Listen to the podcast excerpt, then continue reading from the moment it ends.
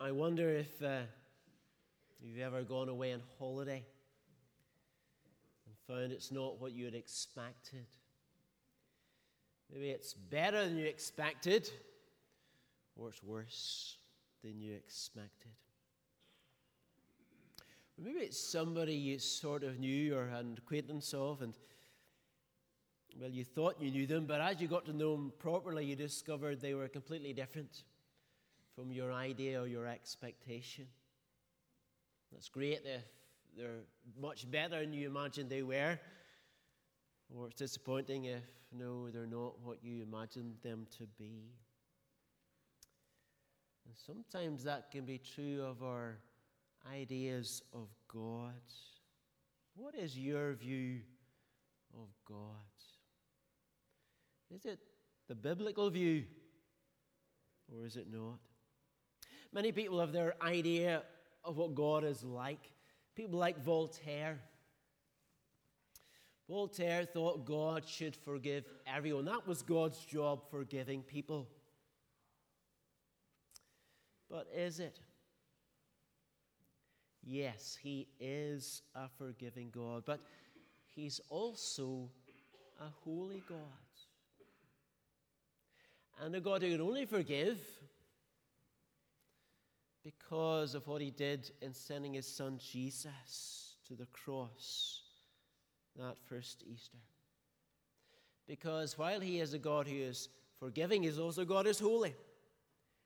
And the only way to reconcile those is through Christ's death in our place at Calvary. And forgiveness only belongs to those who put their faith in Jesus and receive him as Lord. When you come to the book of Job, you discover Job had some friends that came along. You read the following chapters. I read of them there in chapter, uh, chapter 2, indeed. They're called Eliphaz, Bildad, and Zophar. And they came along when they heard what had happened to Job. And initially, they did the right thing. They just sat there and said nothing because they saw this man's great suffering. What can you say? There's a time to be silent. But then they opened their mouths. And uh, we refer to them as Job's comforters. When we use that term now, we mean they didn't bring much comfort. Because, like Voltaire, they had their particular understanding of how God acts from their idea, or their understanding of God, their wrong idea or understanding of God. Let me turn you to chapter 4 and verse 7 and read a few verses there. Verse 7 of chapter 4. Remember, this is them speaking to, to Eliphaz, I think, speaking to Job. Remember, who that was innocent ever perished? Or where were the upright cut off? As I have seen, those who plough iniquity and sow trouble reap the same. By the breath of God they perish, and by the blast of his anger they are consumed, and so they go on in that vein. They look at things and in their understanding all that has befallen Job, all the sorrows, the loss of his livelihood, his farm, his children, then his own health is because Job has sinned. He's done A, B, and C, and God has brought upon him X, Y, and Z as they see it. Job was being punished for his sins. Job was suffering because of what he had done. So Job has done something to warrant this, they say. Now we know from the start that is not the case. Job honored God who is like Job? God is delighted Job. Not that Job is sinless. We know from the beginning that here Satan is at work, trying to destroy Job and his faith. And God allows Satan to do his work. Perhaps you have ideas a bit like Job's friends. You take a similar approach to God and how he deals with others or yourself. Maybe the idea if I'm good, if I do what's right, God will bless me and do good to me in my business. It's just that that is not the God of the Bible. Indeed, if God treated us according to what we did, what we deserved, we deserve his condemnation because we are sinners. And sometimes, perhaps often, even the good things we do are for sinful, selfish reasons and not for God.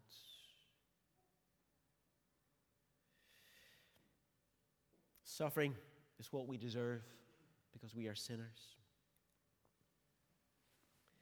And yet, God doesn't always punish us. And here's what Jesus said God sends the rain and the sunshine upon the righteous and the unrighteous.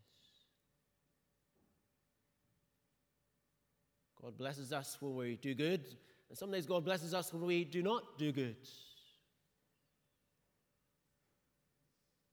Or David in Psalm 103 says he does not deal with us according to our iniquities, at least not immediately. We may have sins and do sin, but He doesn't immediately punish us for those sins. One day He will, if we do not repent. And even as Christians, when we repent, He has punished Jesus in our place. And that's the means of our being forgiven. As uh, David goes on to say in the psalm, God is a God of compassion. He is slow to anger He's abounding in steadfast love. Or if we turn to Isaiah 55, he says, Therefore, my thoughts are not your thoughts. Neither are my ways your ways, declares the Lord. For as the heavens are higher than the earth, so are my ways higher than your ways, and my thoughts than your thoughts. What then about the causes of suffering? Let's think about that for a few minutes. There are many causes or reasons for suffering in the world. The first reason is we fact we live in a, a fallen, a sinful world. In Genesis, after Adam and Eve ate of the tree in the Garden of Eden, God decreed the ground would produce thorns and weeds. We'd have to work by the sweat of our brow, that women would suffer in childbirth, and so on. And that's why there's disease, there are earthquakes, and floods, and plane crashes, and all these events because we live in a fallen, sinful world. A world that one day will be transformed when Christ returns. A world that's waiting for that when there'll be no more earthquakes, no more floods, no more disease, no more death. But not yet. The reason, of course, is due to sin or injustice of others.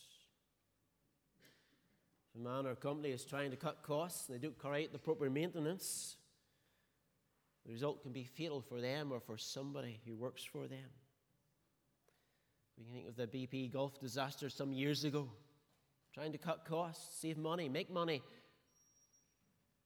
But lives were lost. There was ecological disaster and so on. Then we simply live in a world where there's injustice. There are people, we're all sinners but people are wrongly treated. They lose their jobs, they're imprisoned, they're persecuted because we live in a fallen world.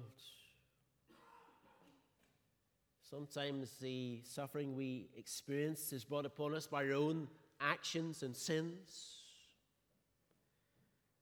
Sometimes because we live among a world of sinners. AIDS sometimes is brought upon people because of their sinful lifestyle but not always. Many, particularly in Africa, have contracted it because of the unfaithfulness of their spouses, their partners. But sometimes, sometimes God brings judgment upon us, brings suffering upon people because He's judging us for our actions. Sometimes we see that in the Bible. God strikes down Herod, for example, or Ahab in the Old Testament. Ahab was given a space time after what happens with Jezebel and so on at Naboth by taking Naboth's life and so on. But eventually, God punished and God took Ahab's life in judgment. You know, it says in the scripture, be sure your sins will find you out. Some of the reasons for suffering, but here's another reason it's for God's glory and our holiness and ultimately our happiness. Sometimes God uses it in the case of non Christians to make them aware of their need of a Savior. Here's what C.S. Lewis said God whispers in our pleasures, speaks in our conscience, and shouts in our pain. He also argues that when things are well, people don't recognize that their lives are on the wrong track. But C.S. Lewis said this But every man knows that something is wrong when he is being hurt. Something is wrong when he's being hurt. Sometimes God allows suffering to come into our lives because He loves us. He wants us to recognize our need of Him and our need of a Savior in Jesus. Here's what Lee Strobel wrote. He wrote that the case for the cross, he indeed didn't believe, and he began to, he wanted to disprove Calvary and the resurrection, and he came to believe it. But he said this any suffering is worth it if it succeeds in bringing us to Christ and eternal life, the eternal life he offers. Any suffering is worth it if it succeeds in bringing us to Christ and the eternal life he offers. So sometimes God allows suffering to come into our lives as unbelievers to cause us to stop and begin to question. And God is drawing us to Himself. I wonder, is God speaking in your life in that way at this time? Things aren't going as you had planned, as you had hoped. But is it God speaking and saying, You need me in your life? You need my son Jesus. But in the case of believers, God uses suffering either to chastise us. Even as believers, we're still sinners, and we need chastise. Just as parents, we sometimes chastise our children. We still love them, they're still our children, but we chastise them. We do something they shouldn't do or don't do something they should have done for their good because we love them. And sometimes God uses it to draw us closer to Himself. Uses it we might grow in our faith. Someone said grace grows best in winter. I suppose it's a bit like the, the athlete. The athlete, his or her muscles only grow stronger when he or she puts them under pressure and stretches them and goes a further distance but they grow stronger, faster, and so on. So it is for us as believers. Here's what James says in chapter 5 You have heard of the steadfastness of Job, and you've seen the purpose of the Lord, how the Lord is compassionate and merciful. God allowed that in Job's situation to go through great sorrow and hardship and suffering to make Job a better believer. To show Satan, Satan, whatever you do, I keep my people in the hollow of my hand. I hold on to them. Isn't that great to know? Whatever trials or troubles will face us in the future, God will be there. When you walk with your child across the road, holding their hands? Is it their grip on you that counts or your grip on them? Hopefully, it's your grip on them. Didn't Jesus say, No one will pluck you from my Father's hand? How good to know that. God will hold us in the sorrows and sufferings and trials, and God will use them to bless us. Do you remember what Paul spoke about in 2 Corinthians chapter 12? He talked about this thorn in the flesh. God sent to need a messenger of Satan. God even uses Satan who desires our destruction. But God turns it around to strengthen our faith.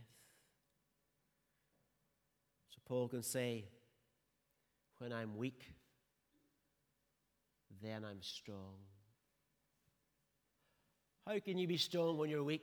Because he says, In my weakness, I have to look to the Lord, to his power. I can't cope, I can't do it. When I realize I can't, I turn to Christ.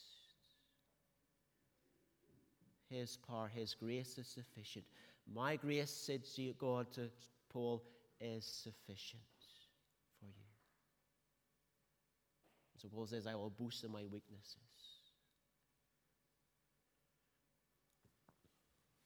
Someone said this the bread has to be broken so it can be shared. Flower petals have to be crushed so the fragrance can spread. So, likewise, spices have to be crushed so the flavor can spread. I remember when I was minister over in Muirvord in Scotland, uh, we had a retired minister, we had two retired ministers in the congregation, but one, John, he and his wife had worked for years in India. And there, the, the way some of the farmers produced the best oranges was for a time they withheld water from the orange trees. And then when they allowed them to get water again, they produced the best, the sweetest oranges. Olives have to be crushed to produce oil. Next picture, I think, will show that. And God likewise has used his suffering in the lives of us as believers to produce the best fruit.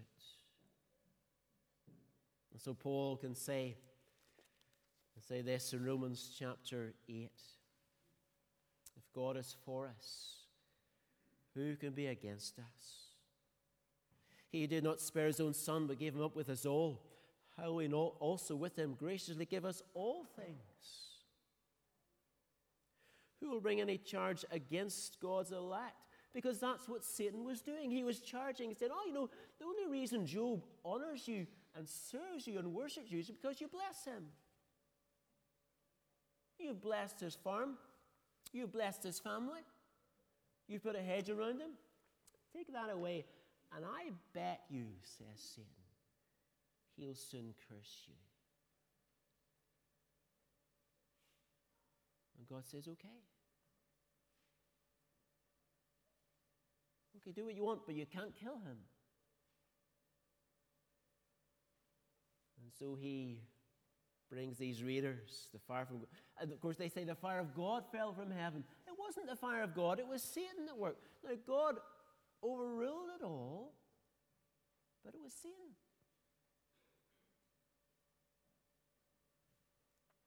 Who shall bring a charge against God's elect, as Satan did before God that day regarding Job? It's God who justifies.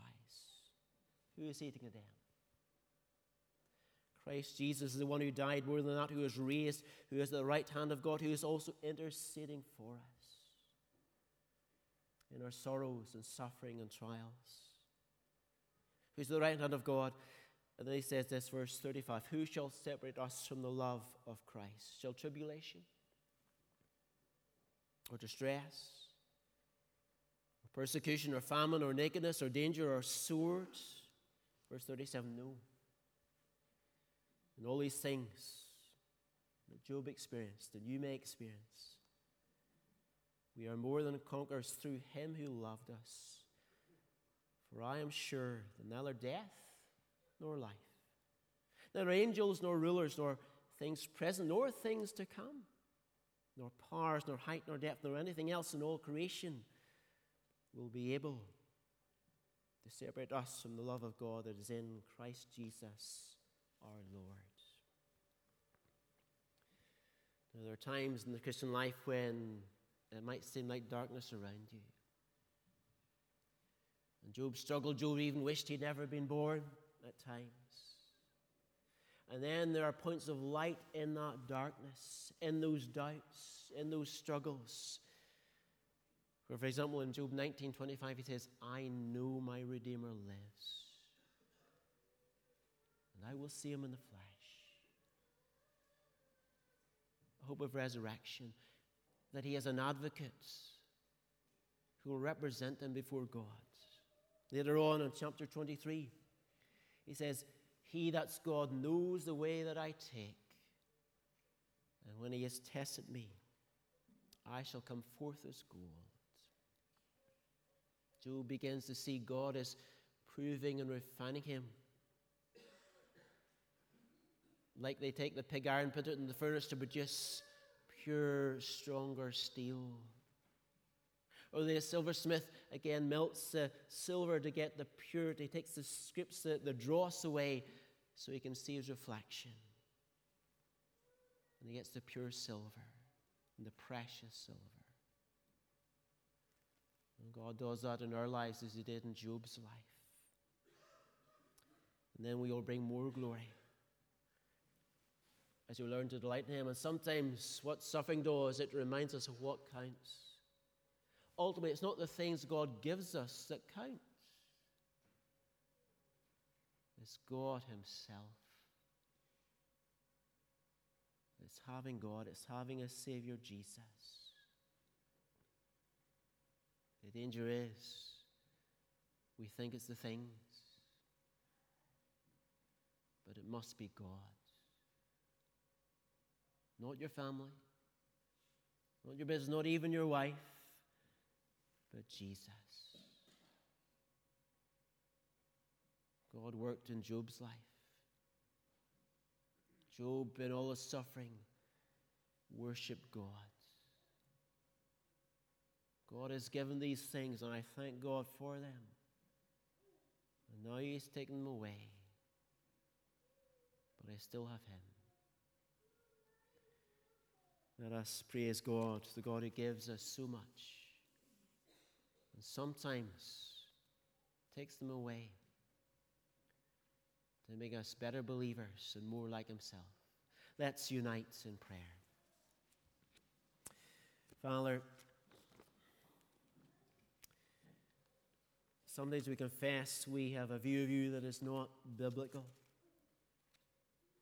not scriptural, or not helpful. Help us get that biblical view. Yes, you're a God of mercy and love, and you delight to bless us, but sometimes, as a father withholds things from his children, you withhold things from us. Sometimes, as a father punishes his children, you punish us or allow us to pass through hardships for a very good reason. Well, maybe we're going through those hardships just now and we can't quite see why or what or where we're going or what the purpose is. Help us in the darkness to trust you. Help us not to trust our feelings, which come and which go. Help must trust the promises and the words of Jesus and the words of Scripture. And the God who worked in Job's life and in Paul's life and is working in our life has worked in the year that's gone by and will continue to do so in the year ahead and will never let go until one day we see Him and we are satisfied with seeing Him. Father, bless us in the year that lies ahead and glorify your name for Jesus' sake. Amen.